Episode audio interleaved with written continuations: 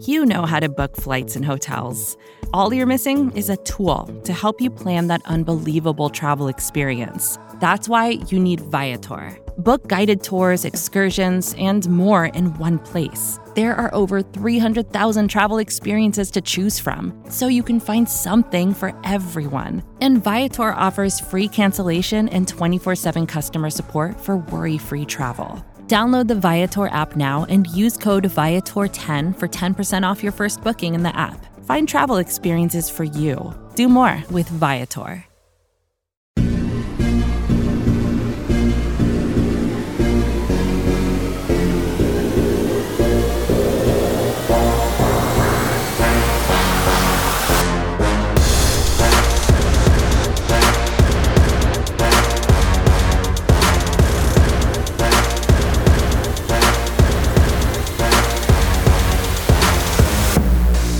Welcome back, folks, here on Big Blue Views Audio Network. We're providing you with a post free agency reaction show.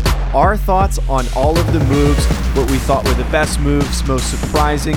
We've got a ton of topics that we are going to hit on in today's show. Before we get to that, though, make sure you hit that subscribe button, leave us a five star review if you enjoyed listening, and also Head to bigblueview.com for more Giants news and analysis. I am Joe DeLeon, uh, joined by Nick Falato and Chris Plum.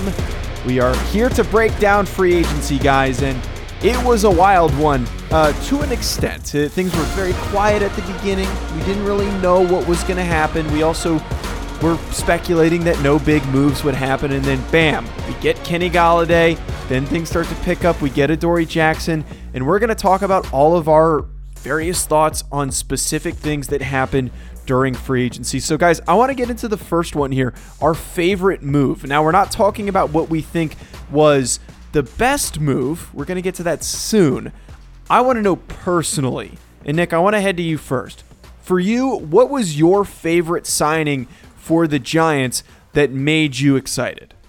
I'm gonna have to say it's Kenny Golladay, and I know it's kind of boring because I feel like the majority of Giant fans would go in that direction. But four years, 72 million could get up to 76, 40 million guaranteed. That's a hefty payday, but you need to surround your potential franchise quarterback Daniel Jones with these types of players, playmakers. And I honestly think Kenny Golladay's skill set as the X receiver meshes well with not only Daniel Jones, but Jason Garrett's offense. We seen Jason Garrett's offense have these big type of X receivers in the past with Miles Austin, Terrell Owens, Dez Bryant, somebody who can not necessarily create separation at the highest rate, but somebody who can win contested catch situations, jump over the top of talented cornerbacks, one on one situations, use his exceptional catch radius to win in the air essentially. And we know Daniel Jones has a proclivity to trust his receivers in those one on one situations. We saw that extensively back in 2019 with Darius Slayton, who ended up having eight touchdowns as a fifth round pick coming out of Auburn that nobody really knew.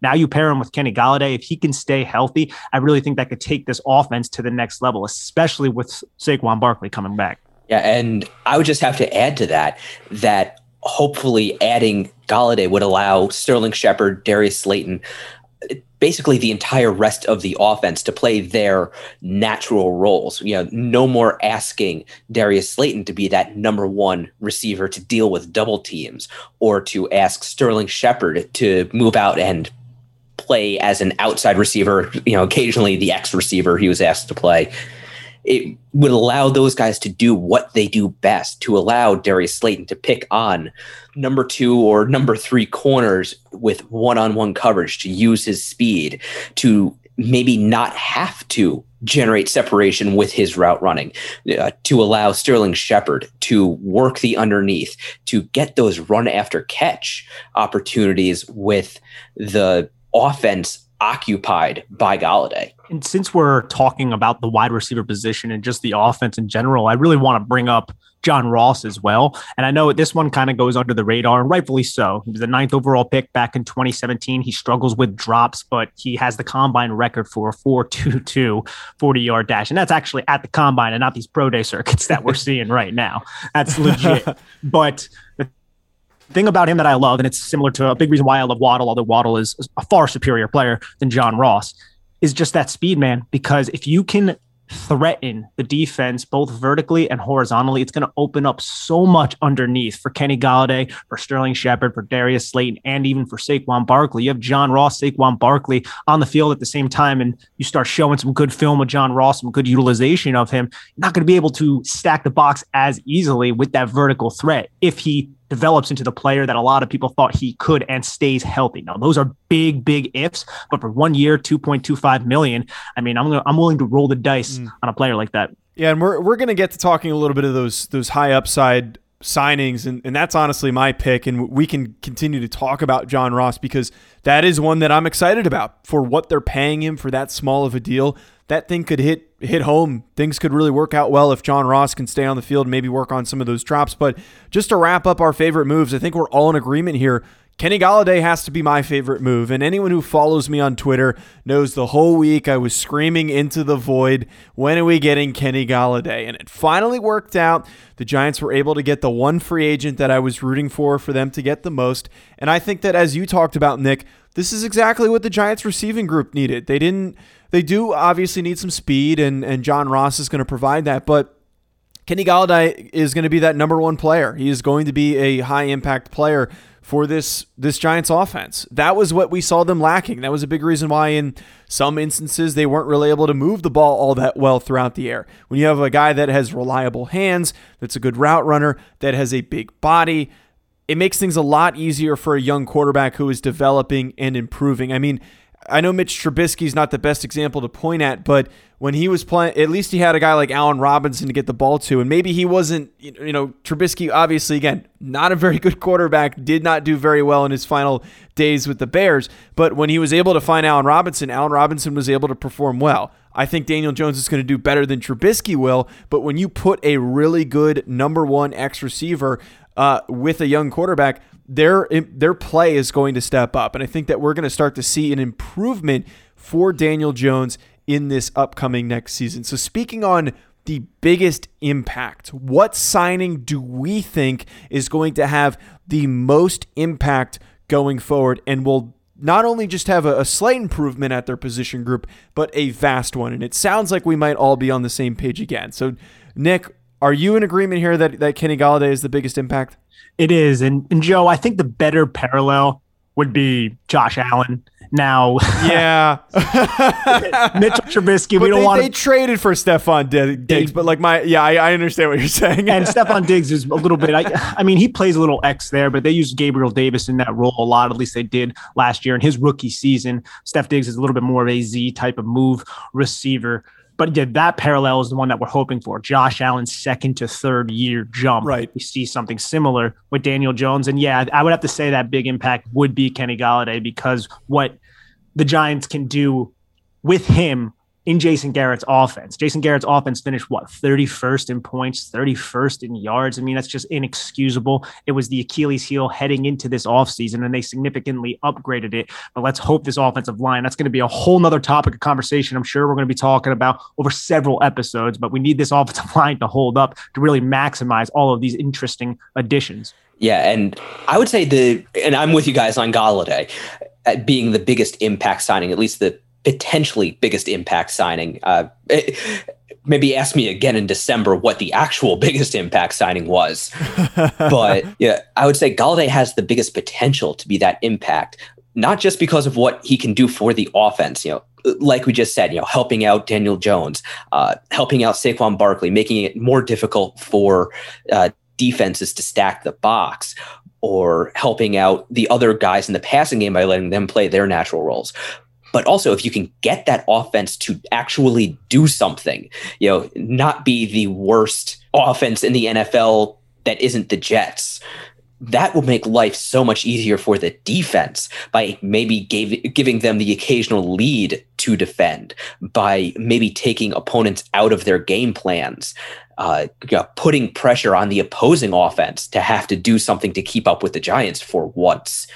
You know, that could have an even bigger impact than any move the Giants could make on the defensive side of the ball because you know, as good as the defense was last year, it is almost likely that they'll take a step back this year just because defense is very inconsistent from year to year.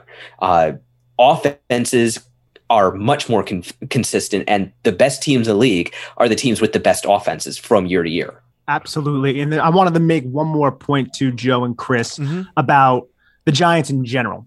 Worst case scenario, Jason Garrett doesn't really adjust his offense, and it's the same kind of bland, non creative offense that we saw in 2020. That's correct, right? That's the worst case scenario we could probably yeah. see. Now, insert Kenny Golladay and a healthy Kyle Rudolph, which is still kind of iffy because he has to have surgery on that foot. But you insert those two players into the Giants 2020 offense, that offense is significantly better because Kyle Rudolph is a prototypical Y tight end who can block. He's not one of the best blocking tight ends, but he can block a lot better than what Evan Engram can do. But he's so much better on Y stick option. He's so much better on those spacing concepts, those quick hitches and those quick curls where you run five, six yards and turn around back facing the quarterback because he can locate the ball and he has soft hands. He can pluck away from his body, bring it into his frame. It's not going to be Evan Engram hitting it up to a middle of the field closed safety so he can intercept it. It's not going to be. Kenny Golladay it can win at the line of scrimmage on those quick slants, uses subtle little push offs, uses the flipper to create a little bit of separation and win in the short area. He's He's not just a vertical threat. So those two in the 2020 Jason Garrett offense make this offense a lot better. Mm. Now let's mm. hope that this offense is more creative, sets up YAC a little bit better, and then we can applaud in 2021. But even in 2020, with these two additions, it makes the offense better.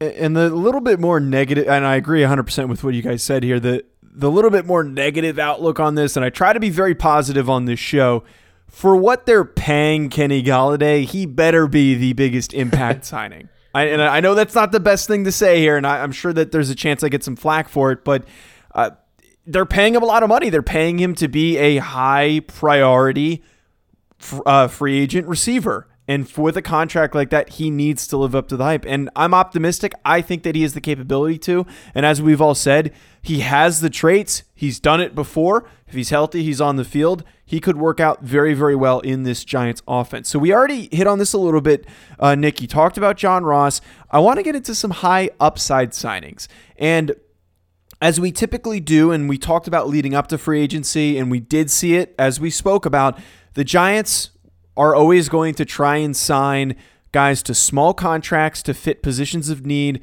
with the potential for them to have a, a, a, high impact. And we saw that with some guys last year, not necessarily uh, all pro level, but they stepped up, they played their role well, and it worked really, really well for them, specifically more so on defense. Where do we sit on this? Who do we think is our high upside guy uh, from this free agency period that could maybe go from just a one year, $2 million deal and become a top level player? Or not a top level player, but a impact player. I would say for me, it's Ifeadi Odenigbo, just because he is a what 20 seven year old, I believe. He's a young pass rusher who plays with very, very, he's 26, he'll be 27, plays with really, really good leverage, six foot three, 258 pounds, not necessarily a coverage guy, but someone who does rack up the pressures. He had 42 pressures this past year, hit the quarterback 11 times, is able to get home. According to Pro Football Focus, who doesn't do half sacks, in 2019, he had seven sacks. Last year, he had four sacks collectively in the two years he had 68 pressures. That's somebody who was able to get to the quarterback. I think he's going to be interesting on some te et stunts and be a situational pass rusher who signed a small deal a one year what two and a half million dollar deal to kind of come in fill that Kyler Fackrell role. I don't think he'll have as much on his plate as Kyler Fackrell did, but I still like this kind of signing because he's somebody who can get after the quarterback, and that's what the Giants need from the edge position with Oshane Ximines and Lorenzo Carter both coming back off injury. I'm going to stay on the defense too, and this isn't exactly a small uh, contract, uh, but I'm going to say potentially Adoree Jackson. Uh, again, that not a small contract. I think he added what another 22, 26 million guaranteed money. So that is definitely significant. However, what he could potentially do, uh, assuming he doesn't play like he did last year, for the Giants' coverage, give them that added athleticism they didn't have opposite James Bradberry, give them more options for uh, various coverages, mixing and matching coverages, so they don't wind up like they did in that four game stretch at the end of the season where they're just playing zone coverage all the time. And as soon as def- as soon as offenses figured out what their tendencies were, what they were calling, they were just picked apart. You know, hopefully that won't happen. And the reason I say this is a particularly high upside is Adoree Jackson could give Leonard Williams the time to live up to his contract. You know, he really is a guy who needs time to get to the uh, to get to the passer. He doesn't win his rushes quickly. So the the added second and a half that maybe having a guy who can play man coverage like Adoree Jackson that could give the Giants what they need to get their money's worth out of Leonard Williams and make him hopefully stay an eight or ten sack a year player. So I completely, uh, uh, you know, agree with what you're saying here, and you're cheating a little oh, bit from what I was trying to look for. But I no, I kind of get that because uh, I think uh, there were a lot of people that were saying, and there were some people I, I was talking to right when it was uh, I was recording a different show right when the signing happened, um, and you know the reaction is like, oh, Adoree Jackson played like crap last year. He's not that good. But the reality of it is, is if he is fully healthy and he plays the way he did before last year he could be a very good second corner. And I think that the situation we're putting him in with James Bradberry, you could get a very, very top level player out of Adoree Jackson. It, it's going to be dependent on if he can return to that really high quality level of play that we saw in his first few years in the NFL since being drafted uh, pretty early by the Titans. But heck, I, I was a big fan of the signing. They needed to figure out that second corner spot. Um, we have been talking a lot about is 11th, the 11th overall pick, the spot that you do that. And I think now spending the money for three years on Adoree Jackson instead of bringing in somebody and then having to wait a year or two for them to fully hit stride. You you're not going to get as high, maybe as high of a ceiling with a Dory Jackson, but he's going to be ready to play now, and he's going to be able to do a lot better than what we saw at that second corner spot last season for the Giants. And allows the Giants and Patrick Graham to play more man coverage, which they really couldn't do. I mean, we saw it in Pittsburgh week one. Patrick Graham tried to play a lot of man coverage, and they were just using rub, pick, and horizontal routes to just totally take advantage of guys like Isaac Yiadom. Something that we can't have happen. Adoree Jackson has all the athletic ability and fluidity to execute man coverage assignments. It's really going to diversify what Patrick Graham can call. When you look at the contract, I agree. It's a lot of money, and I see people on Giants Twitter being like, "Yeah, Adoree Jackson, top ten corner. That's rich." He's not. he's, a, he's, a, he's a good second cornerback to have with the upside of being a number one corner. And if he reaches that upside, he's 25 years old. If he reaches that upside, mm. which he can, then you have him and you have James Bradberry. He signed a three-year, $39 million deal. That's 13 million a year. You look at all the other corners in this free agent class. William Jackson, he signed for a little bit more. Shaquill Griffin, he signed for a little bit more. Adoree Jackson has higher upside than both of those players, and I think he's better than Shaq Griffin as well. So I, I get it's a lot of money, but I love how aggressive Dave Gettleman, Kevin Abrams, and his front office was to ensure that they allow Patrick Graham to do what he needs to do to shut down opposing offenses. Yeah, and that was why it was a little bit unexpected for me that they were even in the running for him, is because I, I don't think that we thought they would be aggressive past signing Kenny Golladay. So for them to get Golladay and Adoree Jackson, I think both are really good signings and a, a good use of their money, especially because they didn't necessarily break the bank for either of them. They didn't pay them top at their position, but they're going to get two quality starters, and hopefully both of them turn into that quality of player. We've got two more things that we're going to hit on, two more topics before we get to them, though, folks. We're just going to take a really short commercial break. Support for this show comes from Sylvan Learning. As a parent, you want your child to have every opportunity, but giving them the tools they need to tackle every challenge, that takes a team.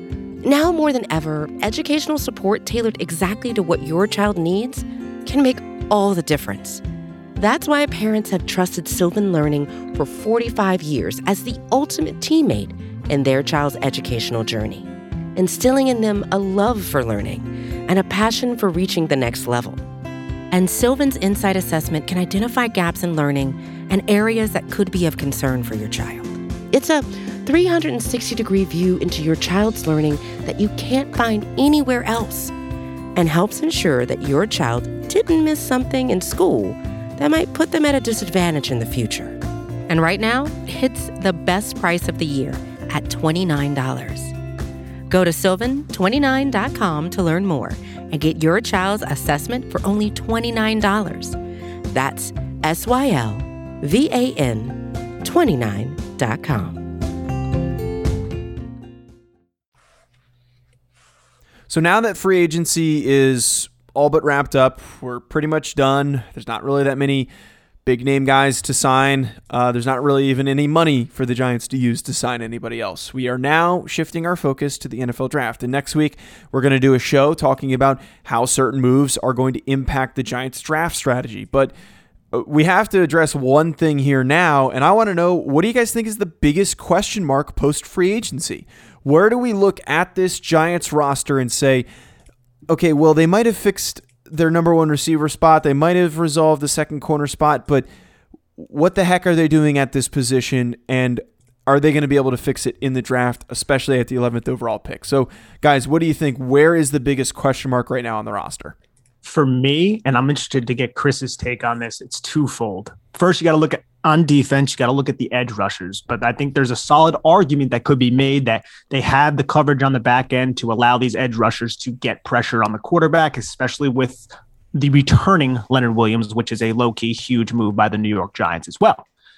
But then you look on the offensive side and you look at that offensive line, and there's a lot of will develop these young players, and we're kind of hoping that they all hit their stride. As the roster is presently constituted, yeah, Will Hernandez, Shane Lemieux, Matt Peart, who are looking to be the starters. None of those guys are really proven. You can even make an argument that Andrew Thomas isn't quote unquote fully proven. Now, I mean, I saw a lot of great development from him late in the year, but there's a lot of uncertainty on that line right now. When the most certain player on that line is Nick Gates, a guy who played one year at center. It, that's not a great situation, really. So I would have to go with the offensive line, but I, am pretty confident that they're uh, going to invest some draft picks there. Uh, yeah, I have to go offensive line as well. Uh, just because of all of the uncertainty, all of the potential fluidity there. Yeah, I am. I would be shocked if they didn't invest further draft capital in that offensive line, uh, maybe even as high as 11th overall, depending on uh, who is there and how they have those guys graded. But yeah, I'm not sure you could even count Nick Gates as being a particularly sure, certain player just because you took Kevin Zeitler away from him. You know, he's going to have, sorry, he's going to have, you know, Will Hernandez at left guard probably, and Shane Lemieux at right guard probably, at least the way things stand now. Uh, Shane Lemieux, to my knowledge, has never played right guard. And Hernandez, you know, the two didn't have a whole lot of reps together uh, simply because of Hernandez, Will Hernandez going down with COVID last year and then, you know, becoming a package player for the second half of the season. Uh, you don't know how that's going to impact Nick Gates. And then Matt Peart, he's got the tools.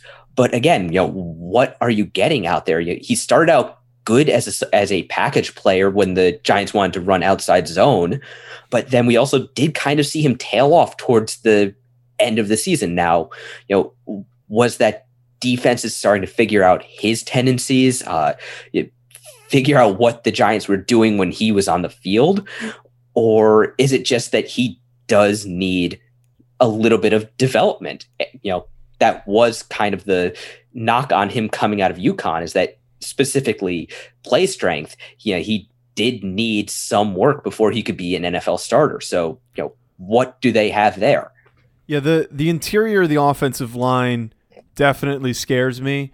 You do have playing experience with all of those guys, but I definitely believe there is a ton of uncertainty that you go into the season with the current offensive line. So I, I do believe, and we're going to get to talk about this on the next show that we do, do you now shift your strategy at 11 to selecting any offensive lineman that you're uh, even a little bit in love with? Does, is it Rashawn Slater? Is it if you're really high on Alijah Vera-Tucker? Is he worth taking that high at 11? But right now, I got to say, I'm even more worried about this pass rush. Um, I think that no matter how much you can bolster the back end, the defense will probably be very good. And Leonard Williams, if he plays at his at his peak, which we saw last year. He's going to be a 10 sack player. But the thing that I'm so worried about is like, are we going to have to do the same thing that we did last year? Can that really hold up the same exact defensive strategy without a de facto pass rusher? Or the Giants going to have to get by with C or lower level pass rushers? Trying to get after the quarterback coming off the edge. Uh, the interior is fantastic. You lose Dalvin Tomlinson. There's a lot of talented guys on the inside, but I, am just not sold on any of the names that we, we've brought up that are going to be coming off the edge and going after tackles. I think that something needs to be done in the draft in the first two, three rounds to bring in some juice because right now I, I don't think any of the guys really cut it for me. Wouldn't hey Chris? Yeah. I know you're really into the draft as well. Wouldn't a combination of Micah Parsons in the first round, Creed oh, Humphrey, oh, Lord. and then Carlos Basham, wouldn't that be very sexy? That would be really. That sexy. would be. because I think even Micah Parsons, he was recruited to play edge at Penn oh, State, yes. and he yes he was. He would like we all know Patrick Graham loves to bring a fifth man in pressure, loves to utilize the linebacker next to Blake Martinez. Sometimes Blake Martinez, sometimes Darnay Holmes. He likes to be really creative with how he brings that, and I think Micah Parsons coming on those blitzes on third down, man. Ooh, good luck on the running back trying to block that. Yeah, guy. you aren't. That's and, just all that's going to happen. And and, Right. and even in that th- hypothetical third round, there's a bunch of guys I think you could insert into there. You know, maybe not specifically Carlos Basham, but uh, Cam Sample, Osa Odighizuwa, uh, Tarron Jackson from Coastal Mhm. Carolina. Uh, I I actually really like this three to five technique class that that section of the defensive tackles specifically i actually really like this year so if you're looking for another defensive end to pair with leonard williams to a rotational guy maybe a, a sub package nickel player there's a bunch of them to be found this year and i think quite a few of them are going to be disruptive The only thing that that scares Oh, me. no, go sorry, I ahead. didn't mean to Go cut you ahead. off, Go Chris. ahead. But the, the the only thing that scares me a tiny bit about Parsons, though, I just like to say, is that I, I'm worried that he's either not going to be there at 11, or conversely, the the Giants continue to do what they've done for forever, which is refuse to draft any linebacker that early. So I- feel like that there's just too much uh, going against the Giants to end up with Parsons. If he's still available at 11 and they don't take him, I'm going to be very, very upset. But I, that's honestly what I'm hoping for right now. I think Micah Parsons has to be the pick for the Giants because that I think really solidifies where what they need defensively.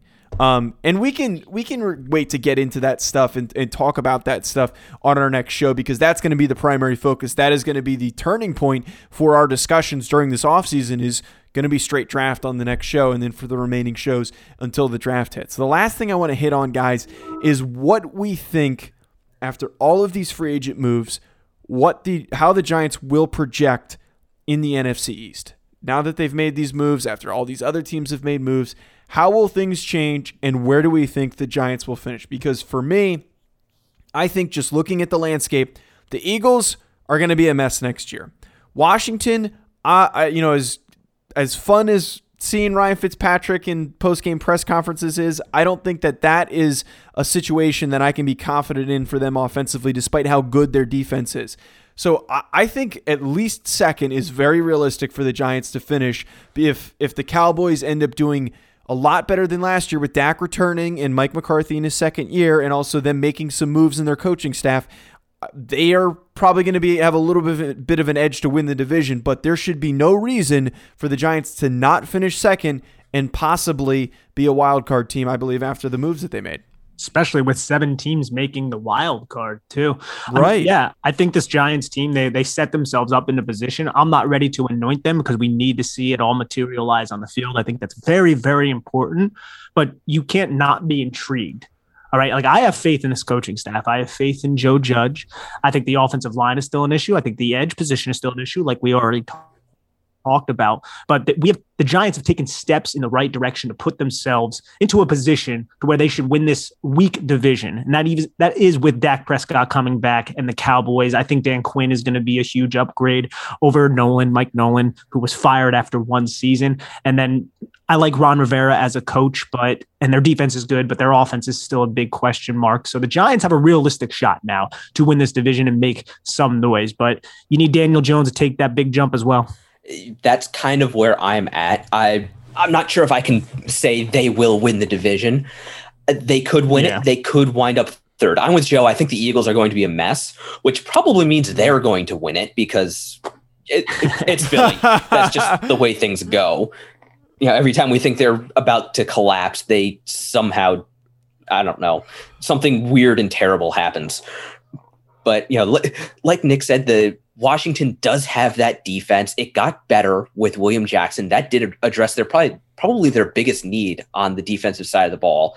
Uh, as frightening as it is, Chase Young could get better. Hell, Montez Sweat could get better, and that's just no, Montez, that's just terrifying.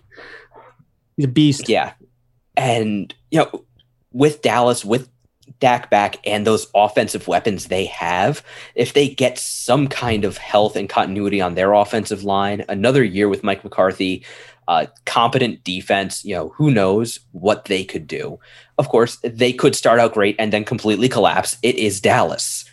So uh, I really have no idea what could happen with this division as a whole. And as exciting as the Giants free agent class could be, it also could be a really high variance class. A lot of their big signings, they have really one year of really great play. Leonard Williams had last year. Uh, Golladay had two years ago. I think it was two years ago for Adoree Jackson. Um, so if these guys all play up to their abilities, yes, absolutely, the Giants can win this division. They could take a big step forward and be competitive in the postseason. But if the guys don't play up to the contracts they're signed to, if they kind of all take a step back at the worst possible time, then you know that things could definitely not go the way we want them to. So it's just the NFC East is always just so damn hard to figure out, and things are in a lot of flux right now. right, right. And I, I, think we might have a little bit more clarity post draft, but I, I, do see where you're coming from, Chris, that they're, you know, it, it's not entirely easy to predict. But right now, positive signs. We're moving in the right direction, and hopefully those positive signs actually turn into results. We're going to talk, as I said, NFL draft some more coming up for the next few weeks, so stay tuned for those episodes. That's going to be it from us today, folks. Make sure you hit that subscribe button, leave us a five star review. Head to bigblueview.com for more great Giants coverage. And then lastly, follow us on social media at Big Blue View. Enjoy the rest of your day, folks. We'll talk to you soon.